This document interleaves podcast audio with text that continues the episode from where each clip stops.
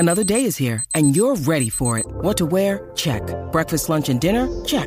Planning for what's next and how to save for it? That's where Bank of America can help. For your financial to-dos, Bank of America has experts ready to help get you closer to your goals. Get started at one of our local financial centers or twenty-four seven in our mobile banking app. Find a location near you at bankofamerica.com slash talk to us. What would you like the power to do? Mobile banking requires downloading the app and is only available for select devices. Message and data rates may apply. Bank of America N A, member F D I C. Turn up the radio and sing along. It's time for another great song. This is the Great Song Podcast. Season's greetings and welcome once again to the Great Song Podcast. I'm Rob Alley. And I am J P Mosier. And we're here to celebrate the greatest songs in modern music history. We're going to tell you what makes them great, why we think they're awesome, and why you should too. J P, how you doing today, man? Man, I am doing fantastic. So I always throw a fantastic out and try to segue it in. I got one that's not, I, here's a, we'll figure out how we land. Okay. So I heard today that they are now making those goldfish crackers. You okay. remember those little crackers yeah, as a kid? Of course. That are larger by fifty percent, specifically made for adults. Now, oh. Now, when you think like, I want a good snack. Do you think of, man, those goldfish crackers taste good? Oh. I don't ever think, like, even as a kid, I don't think I was like, man, these taste good. I think these are just like, here's a snack. Okay, so as a as a fine connoisseur of snacking, here's what I find. Sure. That if my kids are eating goldfish, uh-huh. I'm going to eat some goldfish. Sure, okay. If I'm grabbing a handful of, of goldfish. Of whatever snack it is. Yeah. Do you do the same thing with, like, bag, if they eat, I don't know if you're the, did the ones that did the cereal, like the Cheerios or bags of Lucky Charms. You ever see yeah, parents that do that stuff? Or are you just going in for whatever snack it is? Um, I mean, obviously, within reason. I've never really turned down a snack. uh, but I, what I'm saying is I'm not turning down goldfish. Okay. I don't know if I would just go buy them because if I was to go buy the goldfish, I think they're called um, like mega size or something like that. They would be on the same aisle as Cheez-Its. They would be sure. right next to Cheez-Its. Oh, yeah, and, and I'm picking Cheez-Its. Cheez-Its yeah, are winning. I'm winning. You know? That's true. And maybe even, you remember Cheese Nips? Yes, Cheese Nips. I think I would take Cheese Nips over goldfish, although they're Horrible essentially nickname. The same thing. I've never even... I've no. never even thought about it in that context. No, but yes, you're absolutely right. Well, dude, we are not talking about goldfish. You don't want that nickname. No, I'm not moving on from Cheese Nips. We, we are going to be excellent to okay. each other. All right, and, okay. to, and we're going to party on, dudes, because yes. we are in movie month. We're knee-deep in movie month. Yes, we are. And we are covering Bill and Ted's Bogus Journey, yes. the KISS version, God Gave Rock and Roll to You. Two. Two. Two. Number two. Here we go. Play a little of it, Rob. Let's rock out.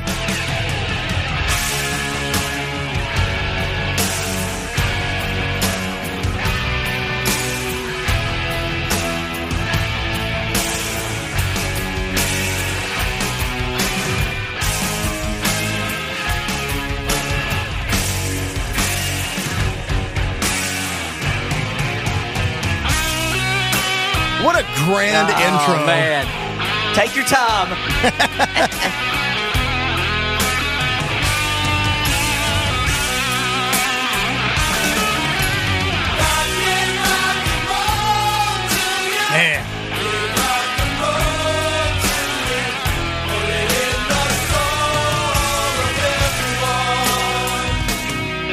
Do you know what you want? You don't know for sure.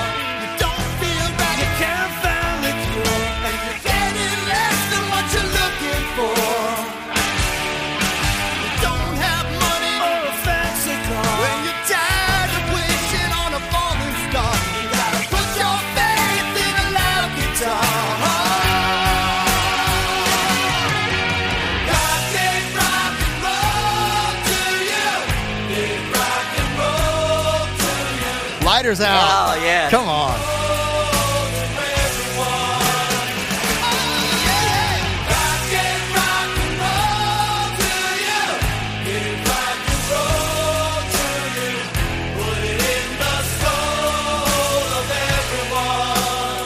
All right, guys, I'm going to bring us back out of that because I'll just give you a little caveat on how we got into picking this song. So, first of all, God Gave Rock and Roll to You, killer song. Oh, my gosh. Uh, and we have the... songwriter of the original version, we have Russ Ballard yes. um, from Argent on. That's right. So stick around. You're going to love the interview with the songwriter, and we're going to talk about the Argent version.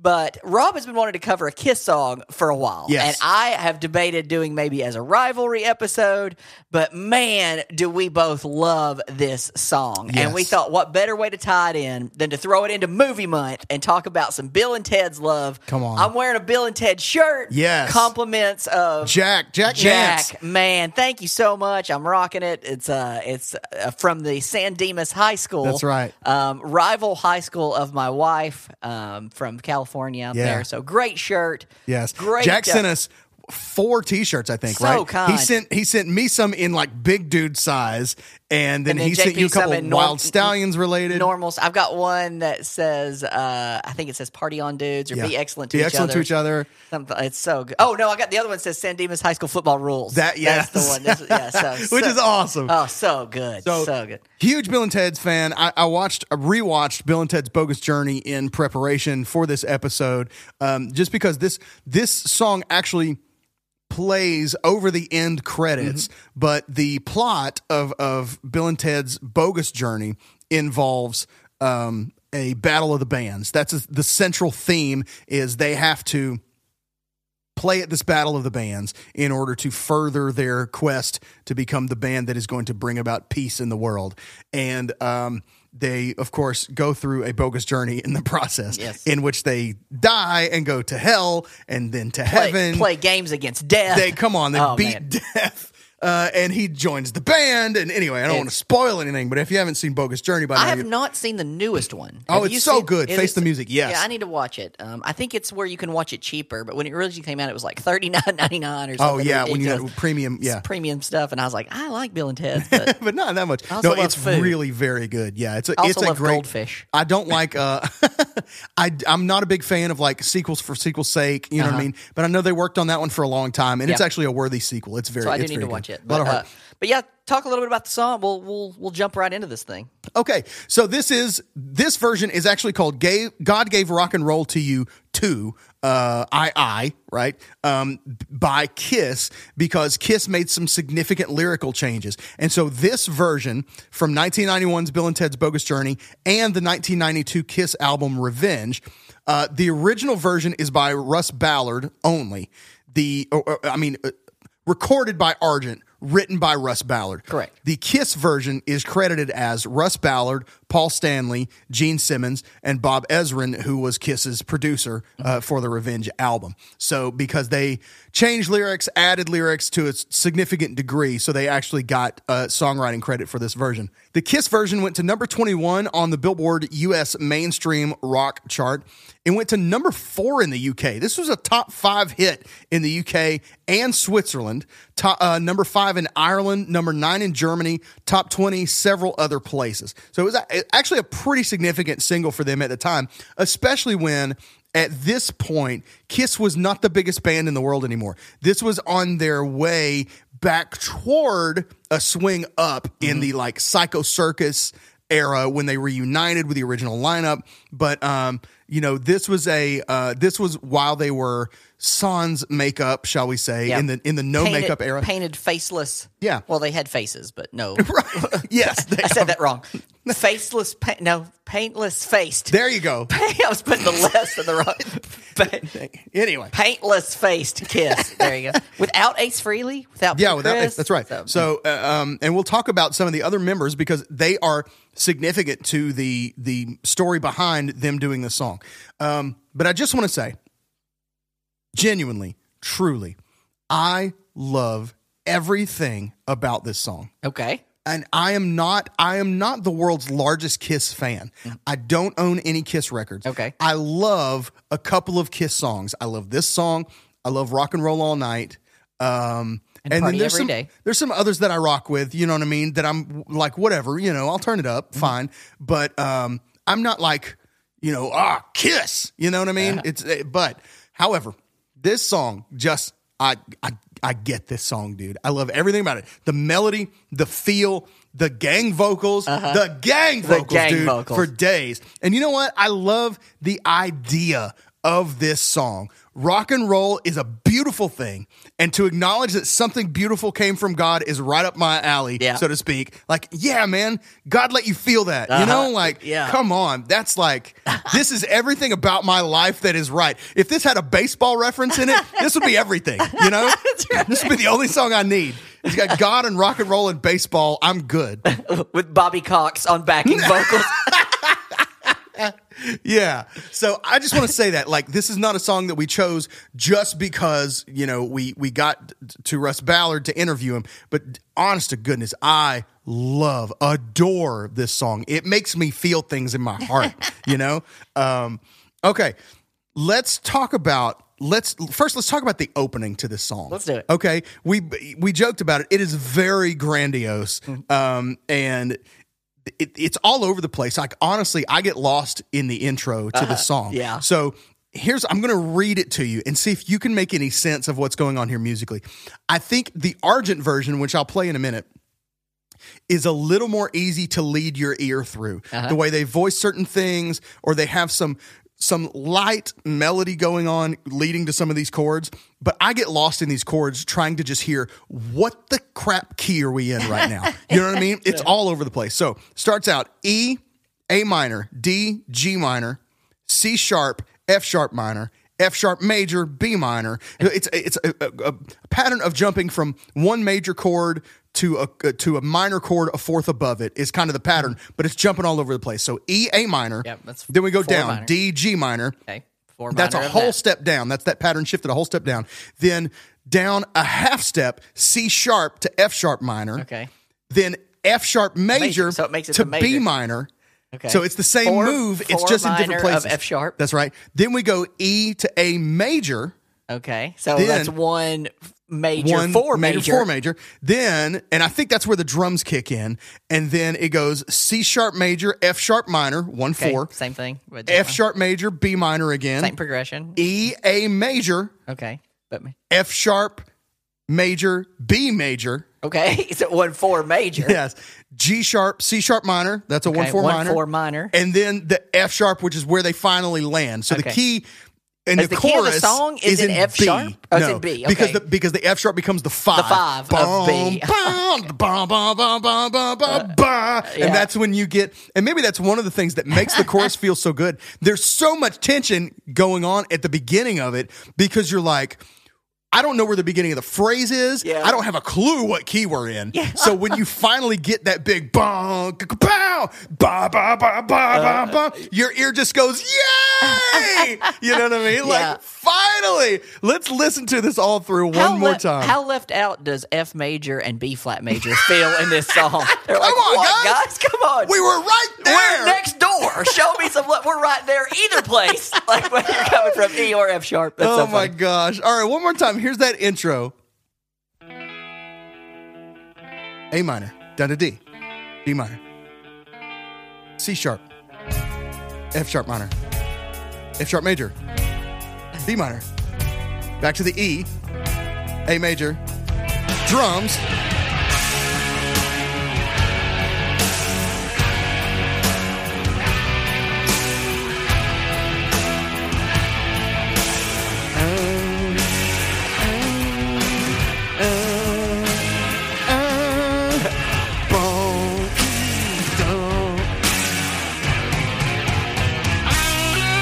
There, there we are. Now we're in B. Now it feels like you have ground to stand on. Yeah, that's just crazy, dude. Hey, that's nuts. But that that melody is. What if you said, "Hey, we're this song's gonna be in B. Our first chord's gonna be in E." It's like, all right, no yeah, problem. I can hear it. I got it. Yeah. They're like, well, we're throwing an A minor right after that. It's like, huh? Where are we going? Okay. And it's yes. like, there, it's like what? Yeah, to try and make those chords make sense in relation to B. Forget it. You're yeah. not going to do it. Yeah, the you song's know? in B, and our fourth chord is going to be a G minor. You good with that? It's like, what? Yeah, sure. Yeah. So anyway, it's it's wild. But then it gives you this beautiful, grand melody, and that that is equally beautiful played and sung. Uh-huh. And then you get these the the gang vocals coming in. And I you love know. it.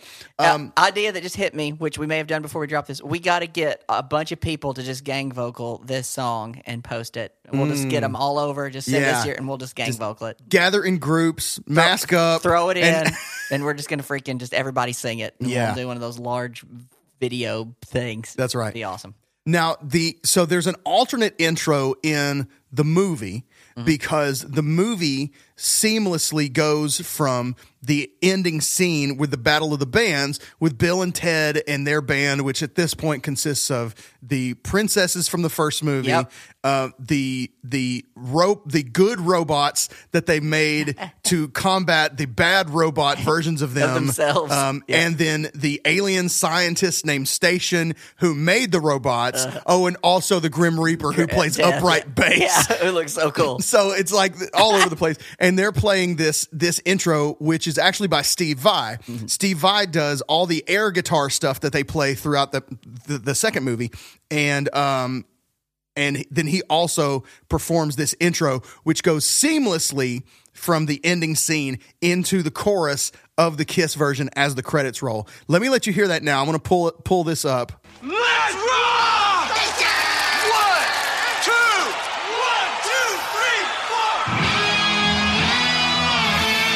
That's obviously Steve Vai. Yeah.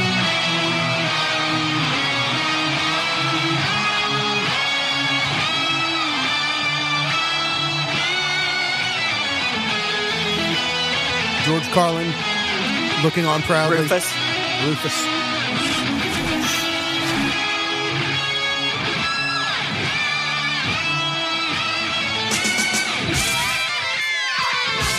If you don't know that Steve Vai by there. Crazy.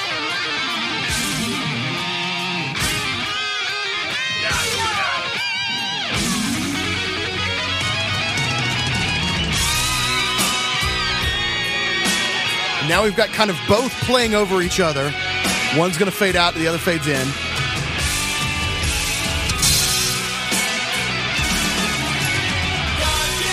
And now we're fully in. Never mind hearing Steve Vai shred over this. No. And so that plays. You're seeing people all around the world tune into this Battle of the Bands. And then, yeah, so it's it's great. Uh, love that so much.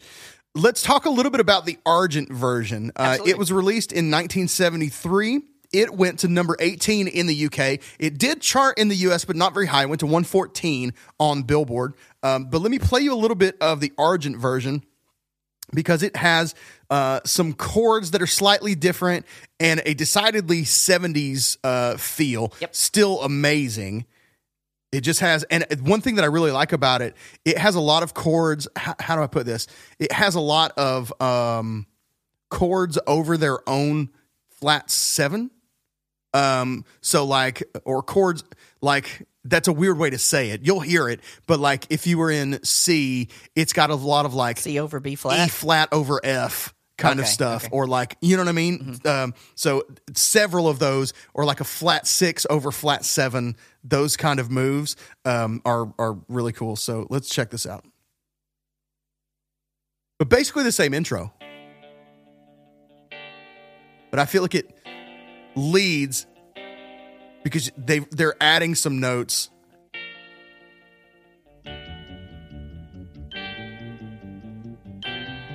Get that nice seventies organ in there. Really prominent organ. I put that note here.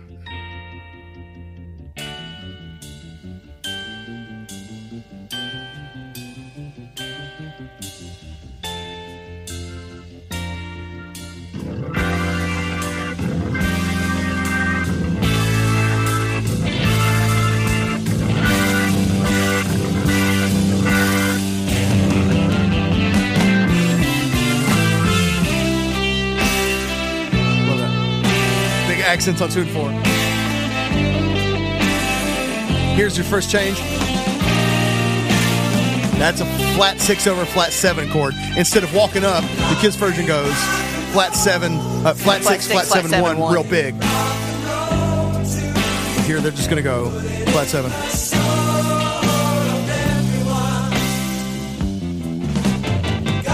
hear what I mean, though? It sounds seventies. Mix, seventies bass sounding. Yeah. It's this far away from sounding like a jug band song. You know what I mean? Like, it's this far from Mungo Jerry. Like, the prog rock. This same chord. It's like, the chords are just a little different than the KISS version. It's great, though. That's like a one major nine.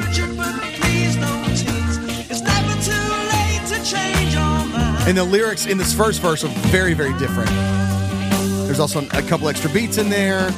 Anyway, but I love both both versions. Well, that's the Argent version for sure. That is the Argent version. And the Argent for, version, sure. You will notice the organ being prominent because that is Rod Argent on keyboards and organ. So. That's that's it. And a little more on Argent, actually. Uh, their biggest hit was called Hold Your Head Up, um, and you probably know it. You may not know it by the title, but uh, you probably know the song. Let's play a little bit of Hold Your Head Up.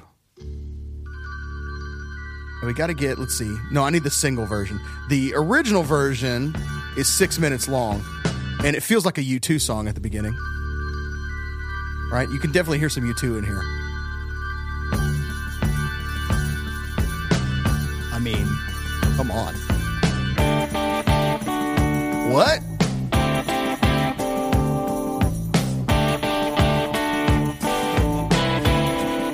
If you don't know this at this point, you'll know the chorus.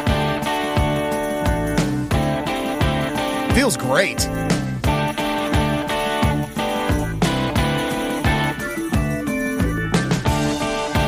skip ahead. Oh, let's not. Let's just listen. Beautiful.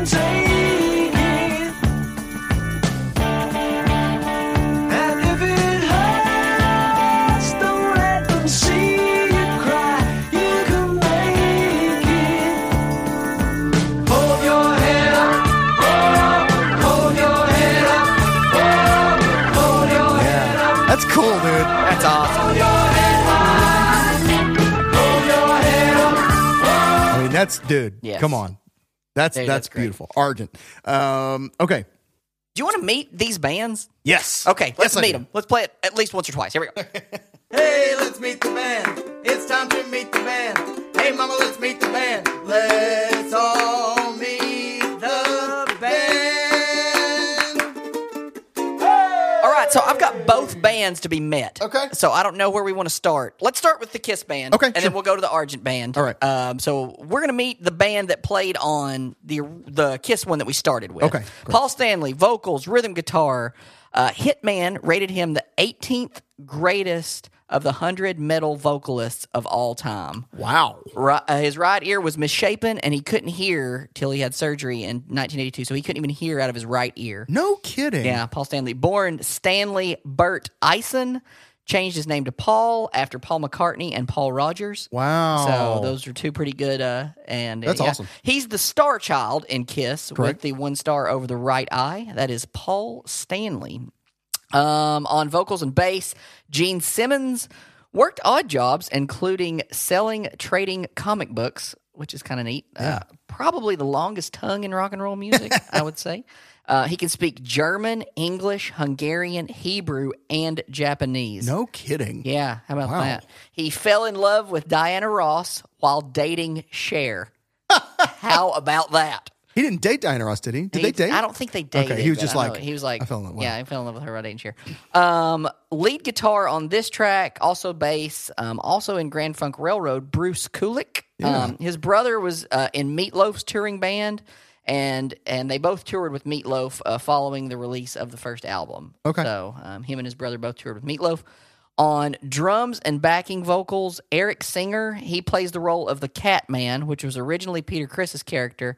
Um, also played with Lita Ford, Black Sabbath, Brian May, Alice Cooper, among others. Um, and we'll talk a little bit more about that. Is drummer one um, on also on drums. We'll say Eric Carr. Um, he plays drums on Car Jam nineteen eighty-one, backing vocals on God Gave Rock and Roll to You. Um, Eric Carr, the drummer, was actually in the band Video, but was battling heart cancer, so actually couldn't play on the track. Right. So Eric Singer did. Um, but they put him in the video with a big wig, and his hair had all fallen out, so they put him in a big wig. So really cool. I thought that they got him still in there. So both Erics Um, not on this album or track, but if we're talking Kiss, I got to talk a little bit about Ace Frehley because it would feel weird to not talk about Kiss without talking about Ace Frehley. Yeah. Um, he's got an awesome custom Gibson Les Paul that emits smoke from the humbuckers and lights that match the tempo of the song, which I think is is really neat. Um, not on this album and track at all, but also got to talk about Peter Criss, who's the original drummer, responsible for placing the ad in the East Coast edition of Rolling Stone that simply read, "Rock and roll drummer looking for original group doing soft and hard music." Um, Peter, Brooklyn, Paul, and Gene answered, and they added Ace, and uh, the rest is history. Wrote uh, the he wrote the ballad Beth for Beth, Kiss, yeah. so yeah, so which is arguably arguably their biggest song, probably their biggest song, biggest hit biggest anyway. Hit, it might yeah. not be their biggest song, but biggest hit. Um, so yeah, so that is the Kiss band. Yeah, um, I don't know if we want to play the jingle again, and let's uh, we'll meet Argent. So uh, the original was recorded by Argent, who we've talked about. Um, Rod Argent on keyboards, backing vocals, and lead vocals. Bob Henritt on drums. Russ Ballard, who we're going to hang out with at the end, guitar, lead vocalist, wrote the song. Uh, Jim Rodford on bass and backing vocals. Um, bass is really prominent in the mix. Um, John Verity on guitar and lead vocals, and also John Grimaldi on guitar. So lots of guitars in there. Yeah. Um, so yeah, that's the that is that version. I did not do a Meet the Band version on the Petra version. Um, even because we already met Petra. That is, and that is the version that I knew first, and yeah. the one that I liked and grew up on. So of from, of the three, of the three, that's definitely the one I know the best. Okay, definitely the one I know the most. Is it your favorite? Man, that's it's hard tough to say. It's tough to say because it's heartstrings. It's what I know. Mm-hmm. It's familiarity, and I just recently have started listening to the Kiss version more, mainly a lot in preparation for this. Mm-hmm. But it probably, and they have actually two versions of it. They have one on their first album, and then they had one on Beat the System, which that's probably my favorite. I okay. guess I just got to say, but. Um, their I do love is, the guitar on the Kiss version. Their version is the least, my least favorite of the three. Okay, because of, if nothing else, the rhythm that they sing on the mm-hmm. chorus is different. Mm-hmm. They you want to play a little? They don't of it? syncopate it. Yeah, let's do this, and then I'll I'll tell you what I don't like about it.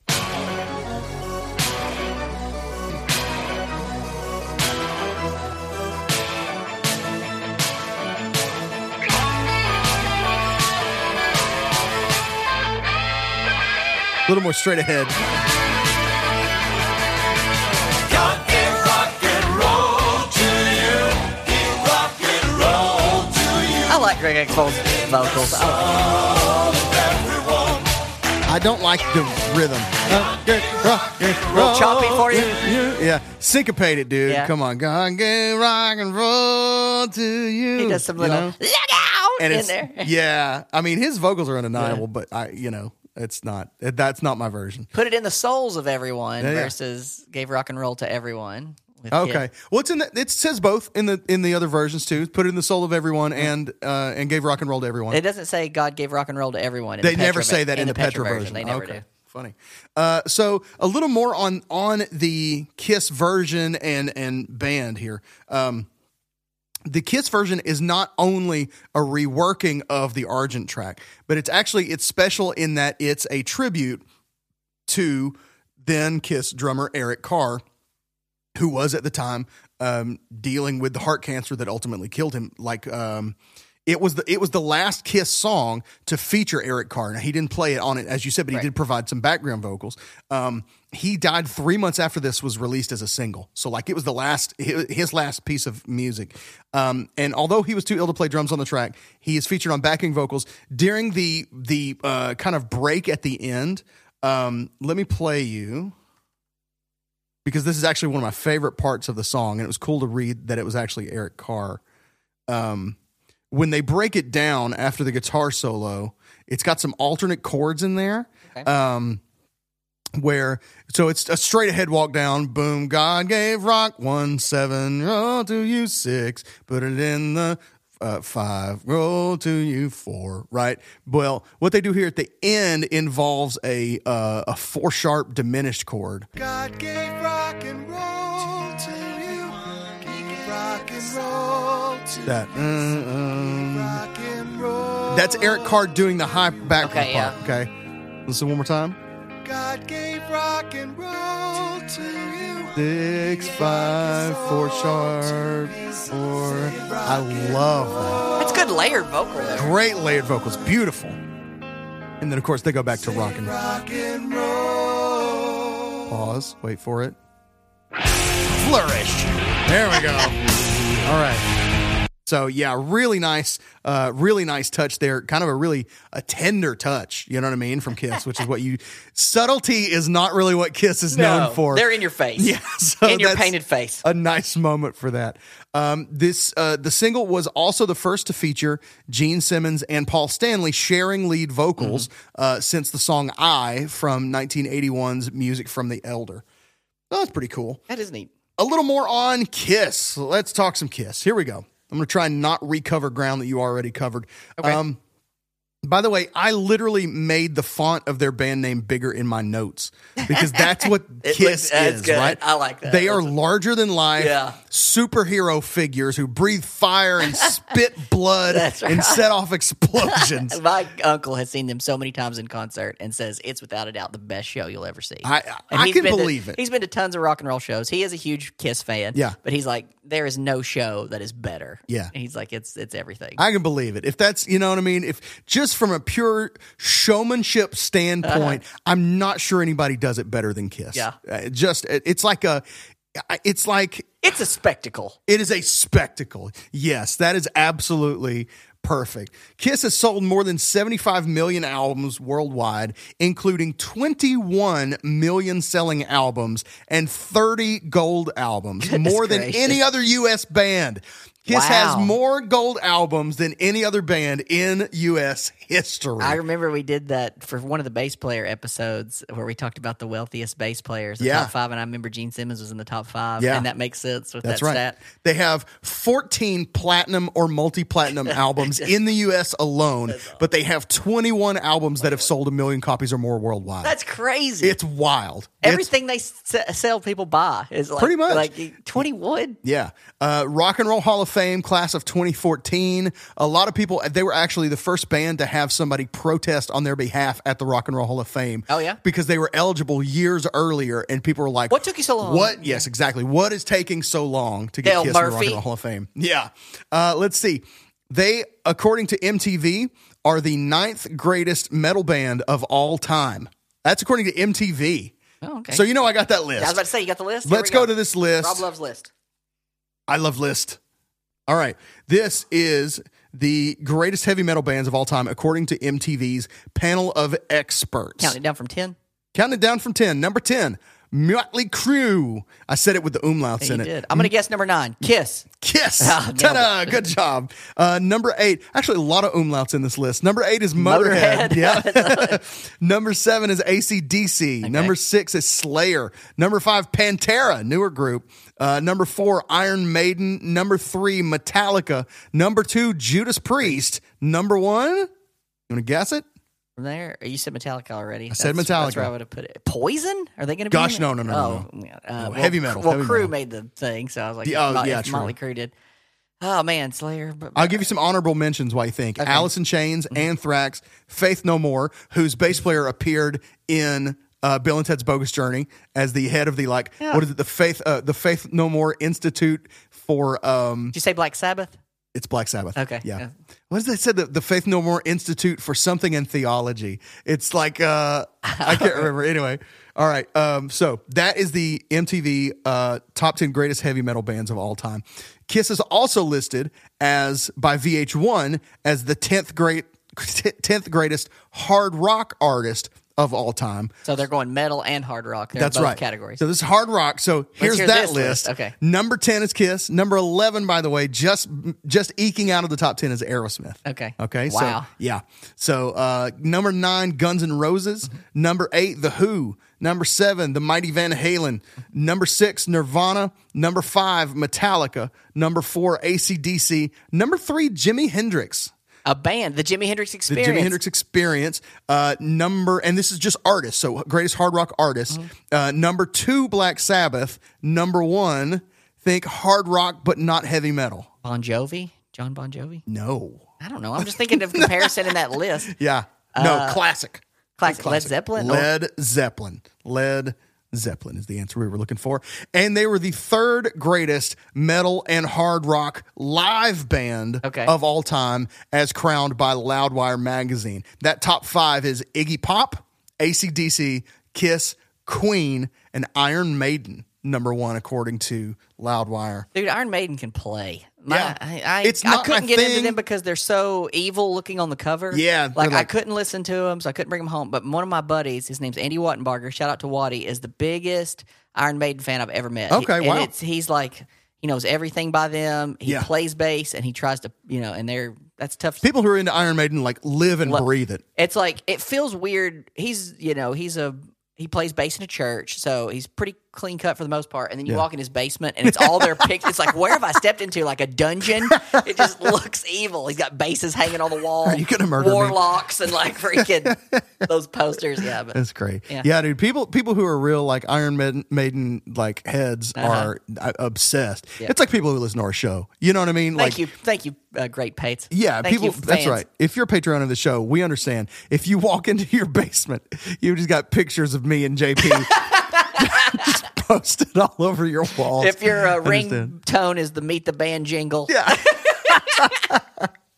uh, let's see. All right. The original lineup of KISS, as you said, it's not so. KISS is funny because they are characters, right? Yeah. So they're it's it's not um, in addition to being, you know, Paul, Paul Gene, Ace, and Peter. The star child. They were the yep. star child, the demon, the spaceman, and the cat man. Mm-hmm. And so they had these like characters. It's almost like it's almost like um, you know, a, a, a show, of a, a movie franchise where you have characters that could be played by different actors if mm-hmm. somebody bows out. Yeah. So that eventually they brought back the spaceman character. They brought back the Catman character, even though it wasn't Ace and it wasn't Peter. Um, and so that's, you know, they continue to use those now. There are also periods with like Vinnie Vincent, where uh, Vinnie Vincent was like an Egyptian um, warrior, and he had a little d- different face paint. Um, and then Eric uh, Eric uh, Singer. Uh, and uh, no, I'm sorry. Eric Carr was the fox, mm-hmm. um, but then they then they un, unpainted, and um, and then when they repainted, it was the original makeup again. Um, they have some absolutely uh, ludicrous merchandise. KISS is the most widely merchandised band of all time. Yeah. I mean, there's no question. I don't think he's, anybody even comes close to the amount of different kinds of merchandise. Gene Simmons will say yes to anything. Yeah, that's right. He, it's basically like, Gene, I have this idea for some KISS merch. And he's like, will it pay me a dollar? Absolutely yes. Sign me up for it. Don't care. Right? These are the yeah. guys who... who donated their own blood to be poured into the comic books, uh-huh. the KISS comic books yeah. by Marvel in the seventies. Yeah. Uh, I mean, anything to get the band out there, yeah. right, they will do. So I found a list of some of the most ridiculous official KISS merch okay. that Gene Simmons actually signed off on, okay? Uh, number one, and this is on like a ranking site, you know what I mean, where people just vote things up and down. So it's not like in super order. It's just order of what people liked. Uh, number one is KISS air guitar strings. It's, it's, it's nothing. It's nothing. That's it's a little amazing. Thing. It's got a it's got a label that says KISS air guitar strings, That's, and then just a little uh, package that has I, nothing in it I love that, that you can so see much. Through. Oh, I love that so much. uh, let's see. KISS super spicy chili tomato meat buns. Okay, these are in uh, Japan. Uh, and they're like scorched on the top. Anyway, number three is a KISS casket. That's casket oh. with a K, okay. and it's literally just a tricked out, uh, you know, it's got KISS stuff all over it, and it's on this big chrome carrier. Um, KISS casket that cost about three grand when it came out in two thousand one. I wonder, you think there's people out there oh, yeah. in the oh, KISS yeah. caskets? Oh, definitely. Let's see. Uh, KISS themed Hello Kitty. Last Will toilet. And Testament. They're like that. That's right. They're like life savings, whatever. Yep. That. I want that. That's right. KISS themed Hello Kitty toilet paper. Uh, let's see. This is maybe my favorite of this list so far. I haven't gone down the whole list, but KISS condoms. Okay. Uh, there were different ones. There was tongue lubricated uh, that had Gene's face on the front. Okay. Uh, there were uh, studded Paul and love oh gun God. Protection. Uh, let's see. I still like the air guitar strings. That's my favorite. That's so good. Uh, that's brilliant. There's KISS meets Archie comics, uh, KISS scratch and win lottery tickets, Kiss Crunch cereal. Uh, oh, let's see. I, there's all sorts of beauty products, Snuggies, uh, cornhole boards. They've had, I mean, pinball, lunch boxes, of course, all kinds of, you know, all kinds of just insane merchandise. As a matter of fact, they even had a pro wrestler. Do you okay. know about this? No. Uh-uh. Okay. I knew about this because I watched W C W, World Championship Wrestling, in the nineties, and they shut down in the early two thousands, got got bought out by W W E. Um, but in the late nineties, there was an officially licensed character in that promotion called The Demon, who wrestled in full Gene Simmons gimmick. Okay. okay. Now, of course, it wasn't Gene Simmons. He was a trained pro wrestler. Okay. Um, and it, originally, his first two appearances were uh, by a guy named uh, Brian uh, Adams. Funny enough. Brian Adams, Brian Adams uh, who you may know, if you're a wrestling fan, you may know as Crush. Um, he was also, uh, he had a couple other gimmicks, but a lot of people know him as Crush. But he never actually appeared Uh, in ring to wrestle as the character. It was the just guy who, showing shit, like he just showed up and for his it. When they announced the character, he played the character. But um, when when he actually started to wrestle, this guy didn't want to do it. He's like, I'm, you know what, I'm not going to do this. Find somebody else. And so they got a guy whose name was Dale Torborg. Does that name ring any bells to you? Mm-mm. All right. His dad's name might, because his dad was M L B player and manager Jeff Torborg. You remember Jeff Torborg? Vaguely. He was a catcher. He caught Nolan Ryan's first no-hitter. Well, that's pretty good. Cool. Bill Singer's no-hitter and Sandy Koufax's perfect game. He caught three big games. Yes. That's crazy. He managed the Chicago White Sox and Mets when we were kids. Okay. Uh, and he was a broadcaster after that. That's awesome. His son, His son Dale, a k a. The Demon, is now the strength and conditioning coach for the White Sox. How about that? Little M L B tie-in there. That's great. Anytime that? we can tie in, we love baseball. That's right. Uh, KISS started a three-year world retirement from touring tour okay. that is set to end in twenty twenty-two. Okay. Um, and obviously it got slowed down by, you know, the pandemic and touring, but it's supposed to wrap up in twenty twenty-two. Uh, let's see. Okay. Gosh, I've got so much. I'll, no, I got a little more. I don't have a ton more. Uh, KISS was formed out of a band that Gene and Paul were in called Wicked Lester, who signed and recorded one album with Epic Records in the early seventies. You can actually listen to it uh, on its it streams now, okay. Epic Lester. It's not great. Okay, it sounds like it sounds like a garage band recording and whatever. It's nah, I don't recommend it. Uh, let's see other notes. The KISS traditional logo. Designed by Paul Stanley by hand. Uh, I say by hand. He he designed it by hand, not with the aid of like a program Stencil. or anything. You know what I mean? He did it with a Sharpie and a ruler. Mm-hmm. But if you look at it, this is one of those things that you can't really unsee once I. So I hope you're ready for this, KISS fans. Uh, the the KISS logo has two kind of lightning bolt shaped S's. You know mm-hmm. what I mean? They're like yeah. crookedy like that, um, but they're actually not parallel with each other. So, like, one has a slightly different angle to it than the other. They meet up at the top and the bottom, mm-hmm. uh, but one the way they the way they just sit, one is just a little crooked from the other. Um, and so, if that drives you crazy, I'm sorry, but I did warn you. Certain countries use a different logo for the band because the S S in the KISS logo has a similar look to the S S symbol that the Nazis used. Oh wow, um, it's very similar. I mean, it's almost it's almost identical.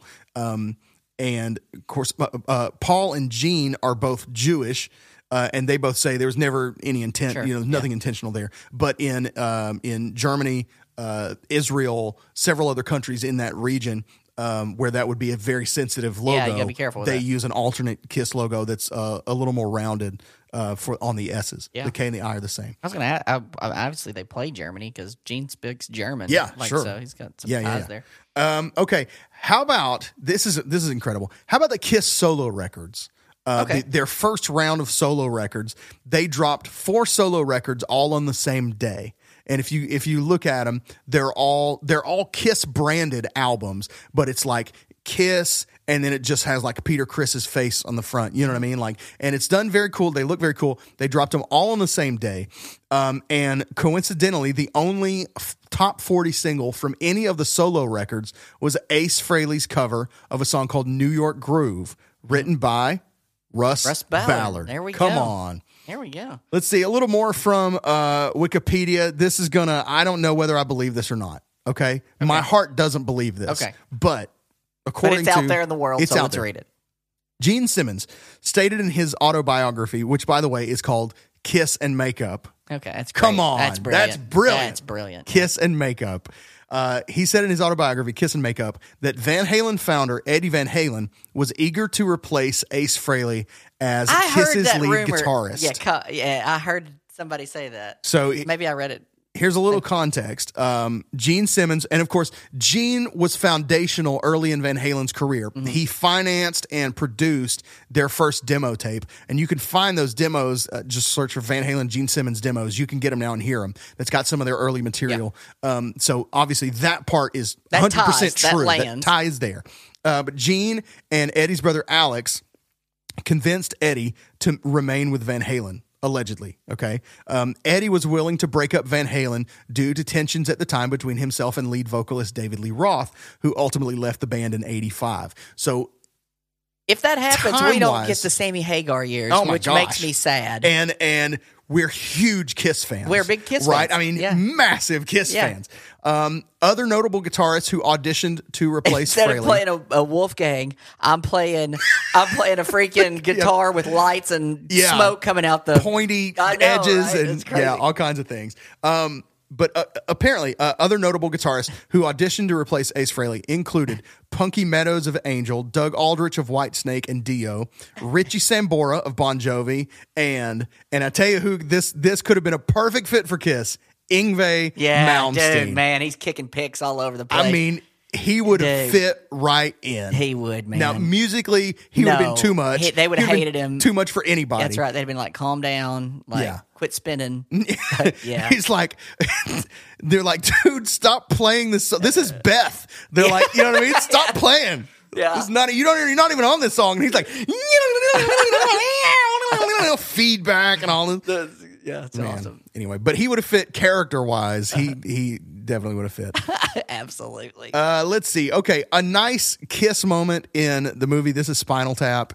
Um, there are several things in that movie that make me think KISS. Uh-huh. I don't know that they are based on KISS. You know, I know there's some there's there is definitely a KISS story of KISS getting uh, either lost or trapped backstage, under the stage. Yeah. You know, but I think that actually happened after Spinal Tap came out. Oh, I didn't know that. My, That's kind of funny. Yeah, I know, right? Um, but there is rock a moment. And roll. Rock and roll. Rock and roll. Uh, there's a uh, there's a moment though where the band is having quote a bit of the drabs, uh, and lead singer uh, David Saint Hubbins' girlfriend has designed some face makeup for them that obviously has to be a rib on KISS, yeah. um, and the the makeup is very KISS fashion, and they're like sitting at a diner and she's handing out these sketches, you know what I mean. Um, and they're based on like zodiac signs. So their keyboard player, uh, Viv Savage, has like a yin yang Libra thing. Um, Nigel is a, a goat uh, for, for as a Capricorn. Derek Smalls is a crab, and uh, and David gets a lion face. Um, but they, I just the funny. It's there's nothing. There's it, this line isn't funny, but the way they say it is so funny because he just hands him this and he goes, "Here's your crab face," and it's I don't know, it's too funny. Um. All right. Let's see. I, I gotta. Have, stu- I gotta stump the genius. Oh gosh, we let's haven't play, stumped the genius. Let's, let's do play it. Stump the genius. Stump the Gene Simmons Ge- genius. Stump the genius. Stump the genius. Stump the genius. It's time to stump the genius. I jumped up and sang your part. I sang your part. All right, we're gonna play Stump the Genius, Bill and Ted edition. Oh, let's go. Oh, uh, Rob's gonna let's kill go. this. Kill. I'm this. gonna Ace Frehley this. Oh, I love it. Here we go. According to Ted, who is Noah's wife? Uh, Joan of Arc. Joan of Arc, nailing it one for one. In Clue, who uh, who against the Reaper? Okay, when they're playing. Oh, okay, I was like, wait, uh, when they're okay. playing against yeah. the Reaper, um, who was the killer? Okay, Death says it's Colonel Mustard, right? But it's actually Professor Plum. That's correct. That's Sorry, Death, you lose. It was Professor Plum. They thought it was uh, Colonel Mustard in the cellar with a candlestick. What was the name of the teacher that assigned the project of the historical figures? Do you want multiple choice? No, no, okay. no. Uh, hold on, Mister Ryan. Mister Ryan. Boom! Bam. What was the name of the sporting goods store that Genghis Khan tears apart? It is. Um, Hold on. It's Osmond's. It's Oshman's. Oshman's? Oh, yes, wow. That's okay. Good. That's great. Man, that was a toughie. All right, number five and final. Rob has killed this. Killed this. What was Bill's new mom's name? Bill's new mom's. So in so okay. So backstory.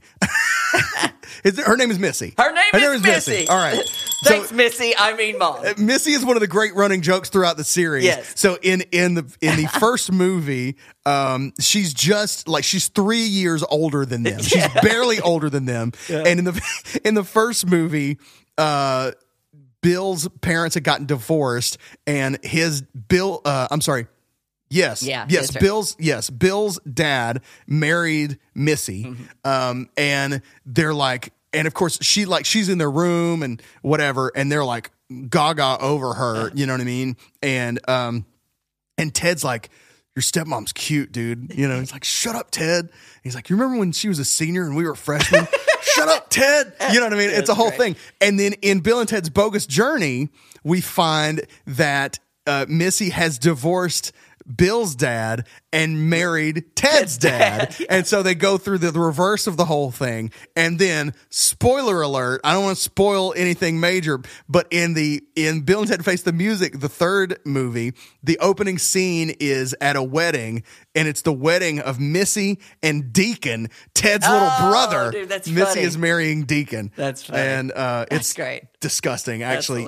but, uh, but great job. Holy cow, Rob. Come Clean on. House, five I knew, for five. I knew I had that one. Stumped that genius I felt no good about that. more. That was Bill wonderful. and Ted, uh, especially Excellent Adventure, but obviously Bogus Journey by, you know, by association, is one of the foundational movies for who I am. That's great. Bill yeah. and Ted and Wayne's World uh-huh. are on equal footing for me as far as like how much of my humor uh-huh. and just the the way they love the way those movies revere music yeah. has always been important to me. You That's know what good. I mean? Absolutely. So I, I knew I had that. Um, let's see. Okay. One last note on this. Every now and then, when you listen to a song enough, you'll find some sort of uh, edit in there that okay. you never caught before. You know what I mean? Yeah. You can hear things like, like a where, punch or... a, yeah, a punch in. So they'll do these things for for those unfamiliar with the term, where you're, uh, you know, instead of playing a whole track again, you know, I messed up. Oh, I got to play the whole thing again. They'll say, well, let me punch you in. And so they'll say, all right, I'll start you in the, you know, at the beginning of the chorus, and you'll play a line, and then they punch you out, and it just drops in this one little thing. It's extremely easy to do in the digital era. It was not exactly as easy to do on the in, Roland V Studio. That's right. Yes. Or in the, in the analog Even before area, that on cassette, on tapes. Yes. Text. Yeah, exactly. So you had to time it just right. And obviously it's easiest to do when there's a space. Mm-hmm. If you got a space before this lead line, then you can just drop in that one lead line, no harm, no foul. But if you've got a thing that you're like, man, I really want to be able to keep this one part, but punch in in the middle of a phrase, either on an instrument and or a vocal. And when it's busy, it's tougher. Yeah. And so, but you're like, man, you really nailed that thing, but let's try and punch in that second part. So I found a punch, okay? okay. And it's actually one of my favorite parts of the song. There's an end part. part of this thing where Paul Stanley starts sort of like sermonizing almost. He's like giving the pep talk at the end. He's like, come on, people. You know what I mean? It's like rock and roll. Yes, that's where it is. Okay. That's okay? Maybe one of my favorite Paul Stanley moments. Okay. All right. So let me let me give you the end of this here. I know life sometimes can get tough. Come on. I know life sometimes can be a drag, but people, we have been given a gift. We have been given a road. And that road's name is rock and roll. All right. First of all, I was like, oh, I wasn't sure. I didn't know Paul could do that. Yeah. I, I didn't know that Paul had that in him, really. Uh-huh. So I, I love that line. But this is another one of those things you're not going to be able to unhear this once I play this again and point out, okay? okay. So once he hits the first piece of vibrato, rock and roll, there's a little cut. Right there. If you're listening, you'll catch it, okay? You'll hear the voice change, and it's not a natural vibrato cut. This, my friends, is a punch-in. I've been given a road, and that road's name is rock and roll. Do you hear it? There's a little I, flutter. I didn't hear it. Just a trying, little I'm, flutter before that first name is rock and roll. It's that, that very Dude, first flutter you hear. No way I would have caught that. I will ever. go to my grave believing that is a punch in. I don't okay? know. It's I, too I, unnatural to yeah. be a as smooth a as the rest of that vibrato yeah. is. I think what they're like, dude, you nailed that one, uh-huh. but maybe he sang it flat, or they're like, dude, yeah. what if you did a little flourish at the end and yeah. took it down because it, it's great. crushed. Whatever it is, it's crushed, and I'm glad they. I'm glad they.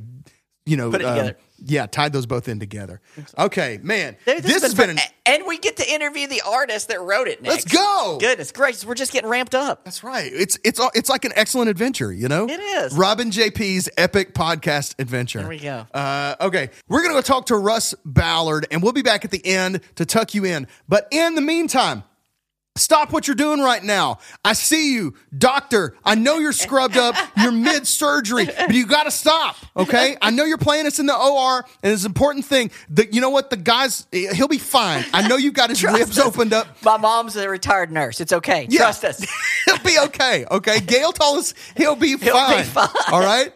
Just leave it and go to Facebook, Instagram, and Twitter right now and follow us at Great Song Pod. You'll be glad you did, I promise. Be part of the Facebook group. It is called Great Songs and the Great People Who Love Them Greatly. You can take your gloves off. I mean, that's right. Yeah, yeah, yeah. Okay. Um, and then, or you can just go to facebook.com slash groups slash Great Song Pod and find us directly there. If you just really love what you're hearing and you want to help us make more of it, if you want to be a part of producing the show, you can become a Patreon producer at patreon.com slash Great Song Pod. That's P-A-T-R-E-O-N dot com slash Great Song Pod. And when you do that, when you just decide to, you know, uh, support the show once a month, instead of buying a Frappuccino, we can say thank you by giving you bonus shows, stuff you can't get anywhere else, early releases, behind-the-scenes goodies, and more as our way of saying thank you so much for supporting the show. So do all that stuff right now. Then you can scrub back in, get back to your surgery. See, that didn't take long at all. He's fine. Jeez. Uh, we're going to talk to Russ Ballard. We'll see you again in a second. This is the Great Song Podcast.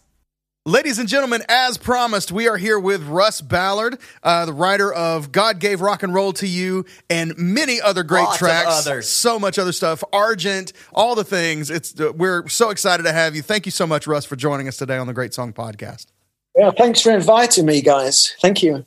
Absolutely. We're so excited to to, uh, to talk to you about Uh, not only God Gave Rock and Roll to You, but but so much of your other uh, career stuff. But I do want to start with uh, with God Gave Rock and Roll to You, since that's what our episode is focused on. Um, can you kind of tell us okay. how the track came to be, the inspiration, and and sort of the writing of it? Yeah, well, I wrote it. I wrote the song in nineteen seventy-three, which was a long time ago. But uh, uh, it was a strange one. It happened.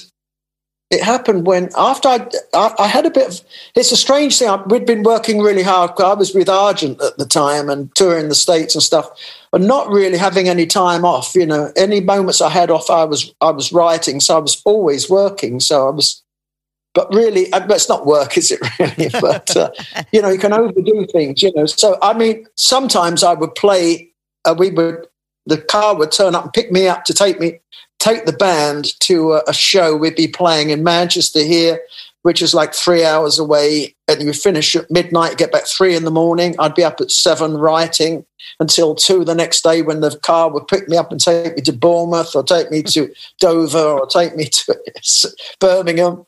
And I did this for two years, you know, just solidly two years, seven days a week. Wow. Uh, uh, the gigs weren't always seven days a week, but if I had a day off, I would be writing all day, you know, so I was all, get home at three in the morning, four in the morning, or whenever, and I'd be up at seven, and I'd be writing till the, you know, right the way through. Uh, so I had a bit of one of those low times, you know, when you sort of, they call it emotional, I was emotionally exhausted, you know, mm. and um, so it was a bit of a rough time, you know, and then um, uh, I, I kept writing through it, you know, I'm, Very, very close friend of mine is Nick Kinsey, a guy who's no longer with us, but uh, he just married a, a. He was he was about twenty.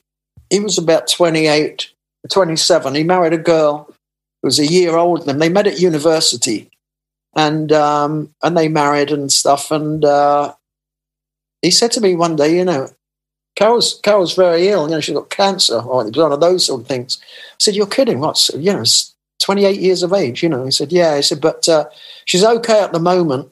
And um, so uh, I went on holiday at the time. I remember coming back and feeling bad on holiday, actually. And I'm sort of thinking about Nick and these problems with his wife and stuff. When I got back, I thought, I must phone Nick. I said, see how she is. I must phone Nick. Got to phone Nick to see how she is. And I got back from holiday in Spain, from Spain.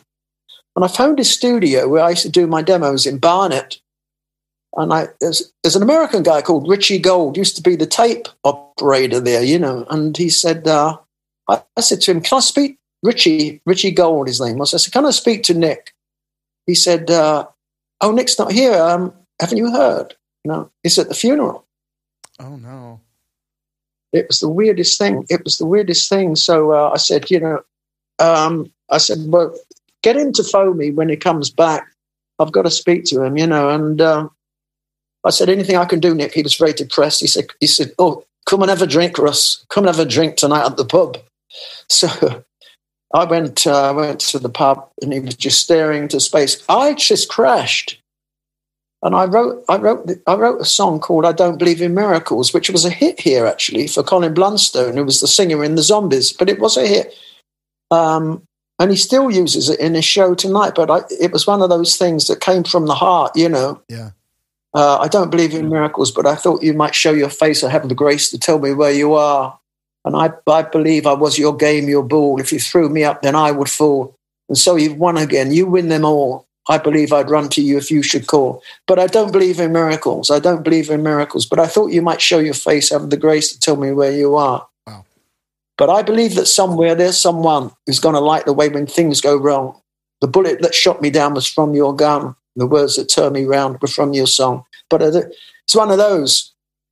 And people were saying to me, when I was in the studio, they were saying to me, you can't, you can't call it "I don't believe in miracles." I said, yeah. No, I can, I can. Uh, but I, I said, it can't be. I do believe in miracles because it's it's it's from the heart, you know. This right. is how I feel.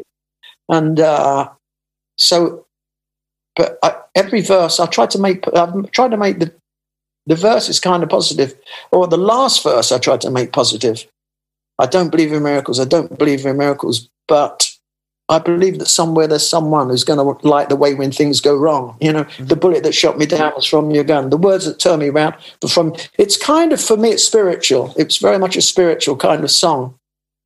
And uh, so I wrote that, and I had this depression. It went on. It went on for about nine months altogether. You know, it's really, really. I worked all the way through it. I was with Argent, mm-hmm. touring America. seven a seven week tour with uh, de- starting a depression, you know. Yeah, I felt best when I was on the stage. You know, when I was on the stage, I was fine. It's coming off the stage, and you had this uh, these feelings and stuff. It was very, very strange. And um, you know, after that nine months, I started to come out of it, and it was just wonderful. It was like being reborn. And you know, when you You hear people say, "God has touched me," or whatever they say, that kind of thing. "God has touched my heart," or they say, or, or "I've been reborn," or, you know, "I'm um, reincarnated," or whatever, you know. But it, it was a definite thing. I felt so amazing. It was like being a kid again, you know, after having this depression. And I, uh, I sat at the piano. And I just wanted to put down how I felt. And I wrote "God Gave Rock and Roll to You." But I, I wrote... The first verse I wrote, uh, "Kiss" changed changed my my first verse. Yeah. It wouldn't have worked in America anyway, but uh, it was "Love your friend, love your friend and love your neighbor, love your life and love your labor. No, it's never too late to change your mind. Don't step on snails, don't climb in trees. Love Cliff Richard, but please don't tease." It's it's one of those. But God gave rock and roll to you, gave rock and roll. But all the other words that they use and I use it, that's all my, that what's, that's all my stuff. In, in fact, KISS changed the first verse and made that verse better because it suited America. Mine didn't suit America at all, but it's how I felt. Yeah. But the thing about uh, if you want to be a singer or play guitar, man, you got to sweat or you don't get far because it's never too late to work nine to five. And if you're young, then you'll never be old. Music can make your dreams unfold. How good it feels to be alive. Uh, so, you know, it's just a... I, My mother was quite, I mean, my mother could quote anything. I'm not particularly religious, to be honest, uh-huh. although, you know, I, I, I, feel, I feel pretty spiritual. But my mother It was very, she could quote anything from the Bible, you know. She always, she had a phrase for every every occasion, you know. And she used to say to me things like, you know, uh, well, God gave you, God gave, when I was a kid, you know, God gave you that, and God gave you that, you know, and God gave you that. And I, and I think it's, it, it sank into my uh, psyche. Wow. But that's how I came to write the song initially. And we recorded it as Argent. We had a, we had a hit with it here after Hold Your Head Up. It was yeah. a hit. Um, and then it was, um, it was nineteen eighty-five. I was in, I was in the States, actually. I was waiting to go into a, a record label. If I can tell you how KISS came to record Absolutely. It. Yes, absolutely. Yeah, we were going to ask anyway. Yeah, yeah, yeah. Okay, I was in. I was going to a few um, record labels. Uh, I forget why I was there actually, but this guy walked past me. I was waiting to go in, and this uh, to see an A and R man, and this guy walked past me. He was familiar, curly hair, and sort of uh, drainpipe jeans and baseball baseball boots. And he looked at me and said, "Russ Ballard." I went, "Yeah," and he was English, and he said, "It was Nigel Harrison from Blondie." Oh. And he was working there.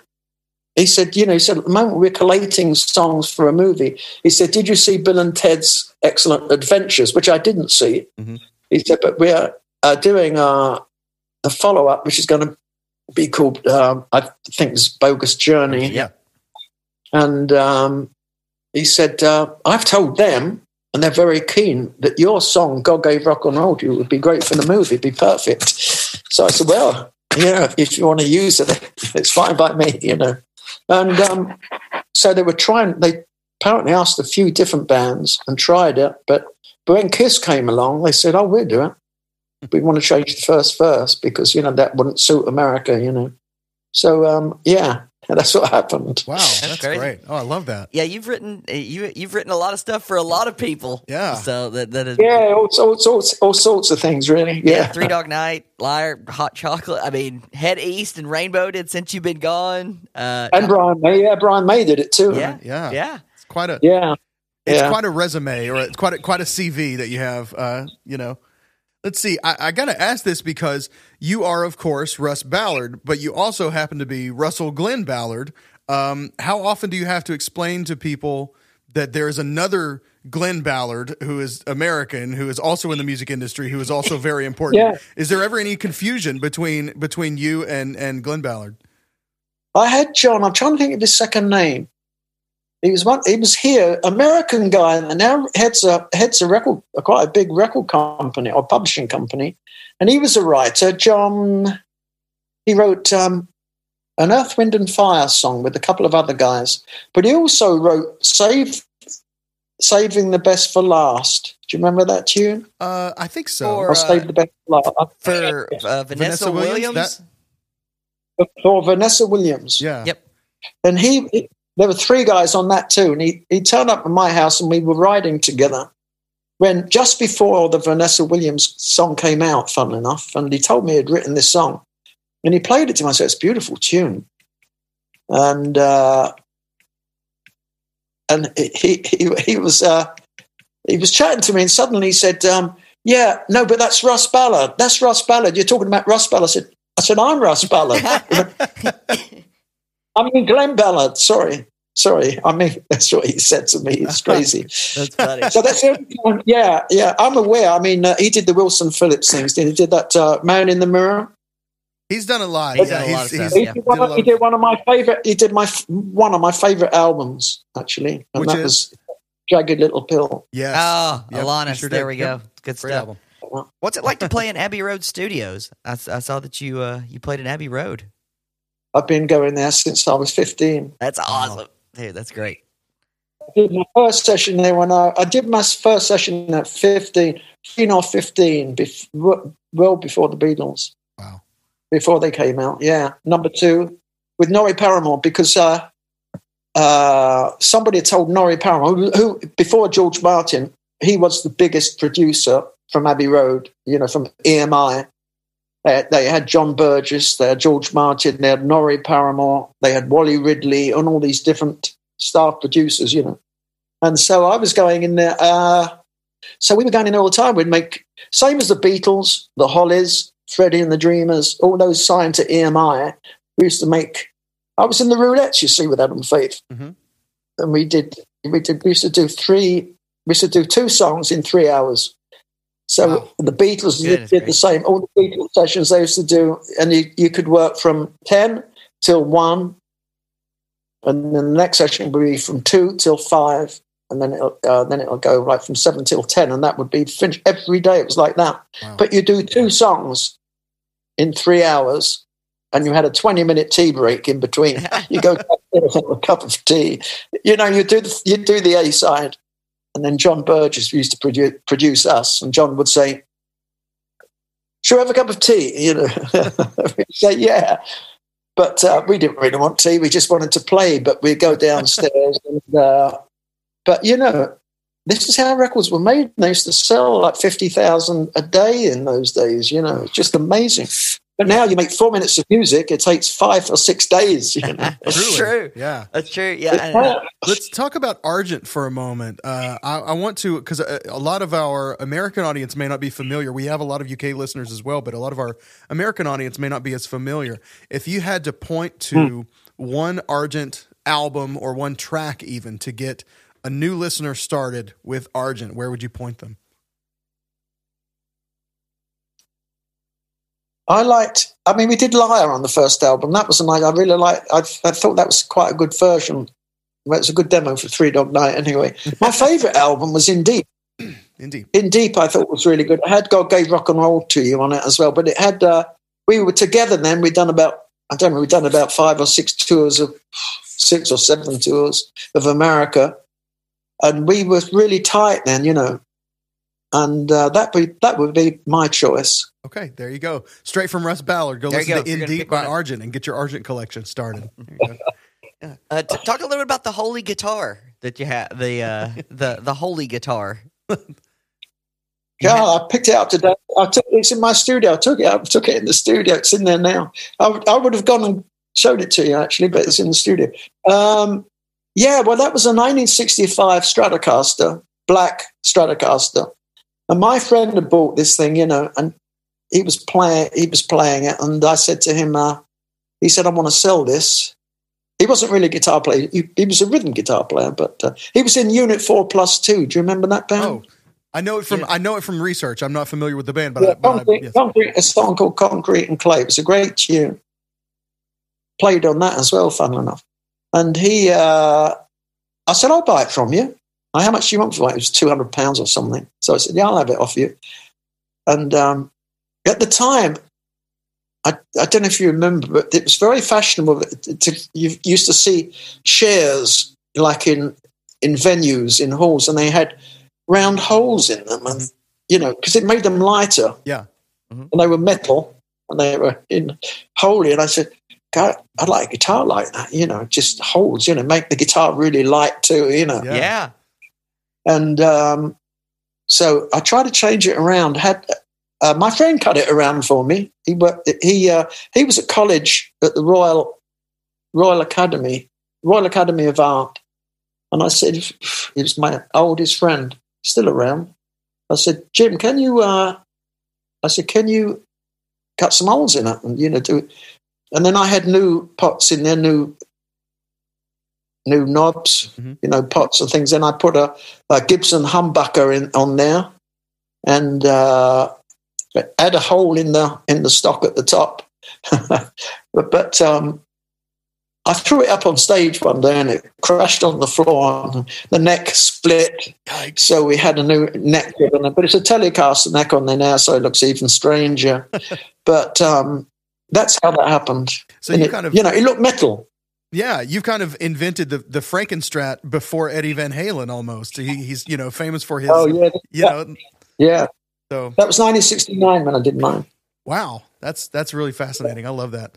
I loved your eighty-four solo album, Voices, um, mm. and your twenty twenty project, It's Good to Be Here. Vocally, I really like My Awakening, and it was nice to see the revisit of uh, New York Groove, which uh, probably most know from, from Ace Frehley, but so good. So um, I will tell everybody to check wow, that, check check out that, and check out the uh, yeah. the Voices of Russ Ballard podcast. So uh, yeah. that's good. Make yeah, sure. have, have you have you you listened to that? J P? Yeah, I did. I checked out the twenty twenty project. I really like um, I really like My Awakening vocally. I think it's good, and, and I really liked the the revisit of, of New York Groove. I thought that was good. There's a, there's one question that we ask everybody. Um, so you're on tour either in America, in the States, or or in your part of the world, um, and you go into a gas station over here. What would be your gas station snack food of choice?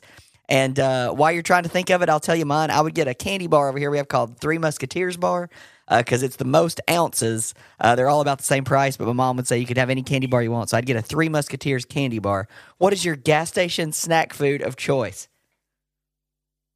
It'd have to be vegan, because I'm vegan. Okay. Okay, all right. So so it'd be pro- probably pretty difficult. I'd probably have something like... Uh, Well, you would call them. Uh, yeah, what do you call crisps in the States? Oh, chips. Yeah, yeah, chips. chips. We have good. Potato chips. chips. Yeah. A bag of chips. They'd probably be uh, plain without anything in them. You know, something like that. That's probably. That's probably. I wouldn't have a candy bar. Yeah, because good it choice. Probably have milk. I don't use. But I've been. I've been. I've been vegetarian for forty, forty over forty years. Wow. I've been vegan for twenty.